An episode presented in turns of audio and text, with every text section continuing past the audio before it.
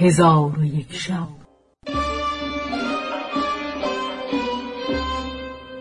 چون شب دویست و چهل و نهم برآمد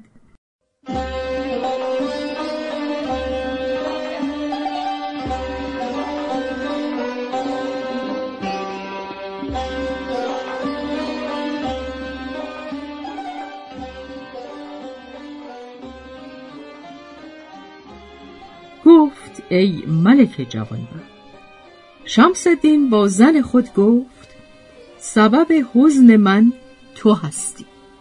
زن گفت چه روی داده که سبب حزن تو من گشتم شمس الدین گفت امروز چون دکان بگشودم هر کدام از بازرگانان را دیدم که یک پسر و دو پسر و بیشتر دارند. به جای پدران در دکان نشستند و تو در شب نخست مرا سوگند بدادی که من جز تو زن نگیرم و کنیزک حبشی یا رومی نیز نیاورم و یک شب از تو دور نخسبم. من نیز خلاف سوگند نکردم و چندین با تو به سر بردم و اکنون دانستم که تو عقیم و نازا هستی. زن گفت نه نه چنین است بلکه جرم از توست. پس تاجر آن شب را به روز آورده صبح برخاست و از سرزنش زنش پشیمان بود و زن نیز از سرزنش شوهر به ندامت اندر بود. چون بازرگان به بازار عطارها درآمد از عطاری پرسید دارویی که بیزه را سخت کند داری یا نه؟ عطار گفت داشتم اکنون تمام گشته از همسایه باز پرس پس بازرگان دکه ها همی گردید و دارو همی پرسید تا اینکه همه عطاران بگشت و ایشان به سخن او میخندیدند. پس از آن به دکان بازگشته بنشست. در آن بازار مردی بود شیخ دلالان که حشیش و افیون به کار بردی و بنگ خوردی و او را شیخ محمد سمسم می‌گفتند. مردی بود فقیر. هر روز هنگام بامداد پیش شاه بندر آمده او را سلام می‌داد. پس به عادت معهود نزد شمسدین آمده او را سلام داد. شمسدین جواب باز گفت ولی خشمگین بود.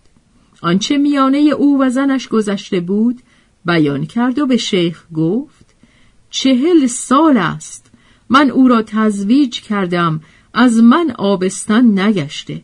به من گفتند که سبب نزادن او تو هستی و تو را بیزه سست است و من از بحر دارو که بیزه مرا سخت کند بسی بگشتم و نیافتم.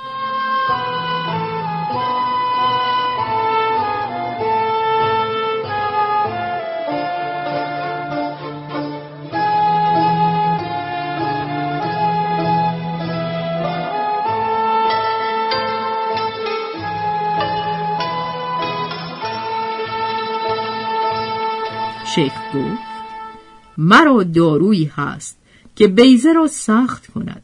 تو بازگو که اگر کسی معالجت کند که پس از چهل سال زن تو آبستان شود به او چه خواهی داد؟ بازرگان گفت اگر این کار کنی تو را احسان کنم و بر تو مال بخشم. شیخ گفت یک دینار بده. بازرگان گفت این دو دینار بستان. پس شیخ دو دینار بگرفت و به نزد عطار رفت و از او دو وقیه مکرکر رومی بخرید و قدری کبابه چینی و قرنفل و زنجبیل و فلفل سپید و سقنغر جبلی بگرفت و همه را کوفته و در روغن گل بجوشانید و قدری سیاه دانه پاک کرده در او بریخت و همه آنها را با اصل معجون کرده به حقه بگذاشت و به نزد بازرگان آورده و گفت سخت کننده بیزه همین است. باید گوشت گوسفند نر و کبوتر خانگی را با ادویه بسیار بخوری و از این معجون نیز تناول کرده می کهنه و تلخ پی در پی بنوشی. پس بازرگان همه آنها را مهیا کرده به نزد زوجه خود بفرستاد و به او گفت این را نیکو تبخ کن و معجون را نگاه دار تا وقتی که من بخواهم. زن بازرگان بدانسان که سپرده بودش ترتیب داد. هنگام شام تعام حاضر آورد. بازرگان خوردنی بخورد و معجون بطلبید و قدری از او بخورد و با زوجه خود درآمیخت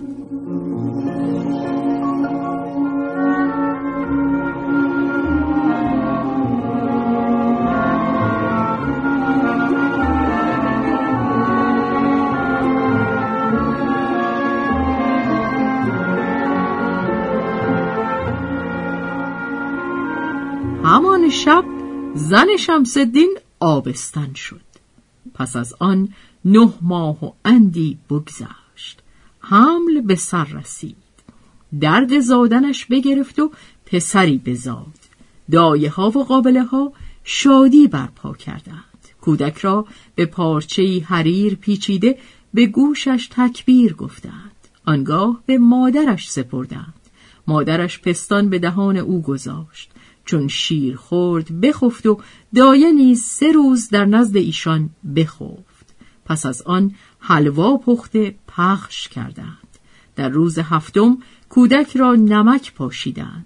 آنگاه شمس الدین در آمد و به سلامت جفت خود تهنیت گفت و از او پرسید که امانت خدا در کجاست؟ کودک را پیش او بردند و او هفت روزه بود.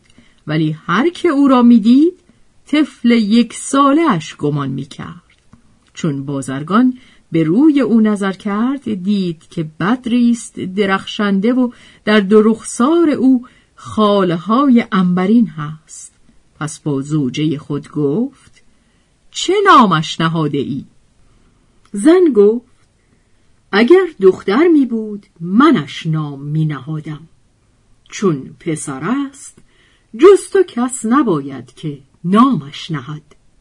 و در آن زمان اولاد را به فال نام نهادن مشورت می کردند که ناگاه کسی با رفیق خود گفت یا سیدی علاءالدین. بازرگان گفت علاءالدین ابو شامات نامش بنهید. یعنی علاءالدین خداوند خالهای انبرین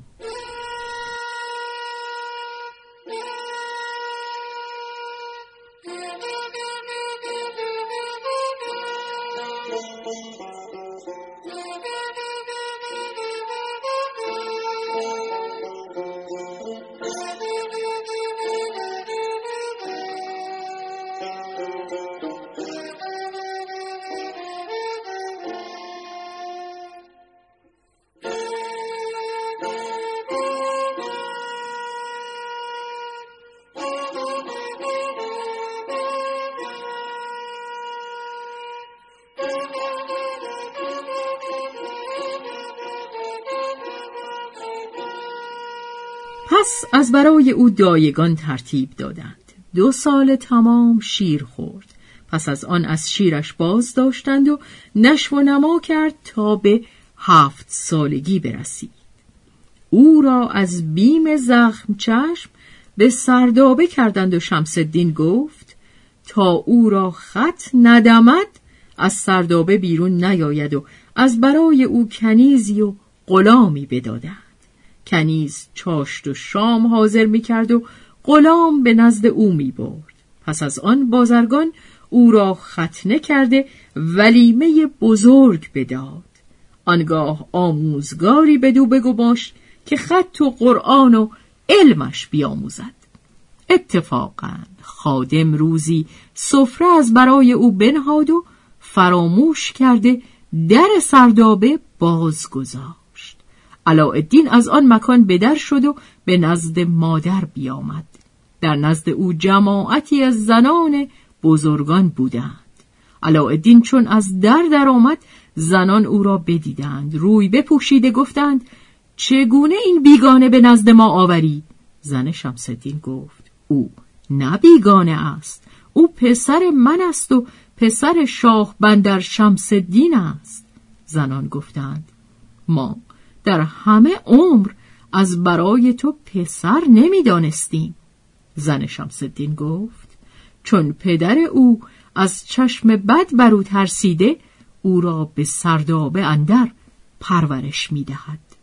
چون قصه به دینجا رسید بامداد شد و شهرزاد لب از داستان فرو بست.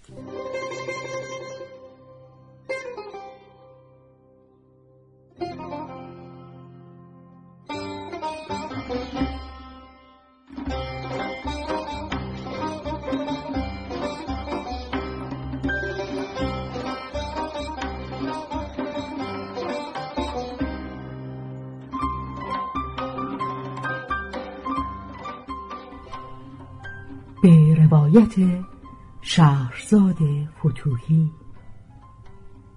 تنظیم از مجتبا میرسمیعی.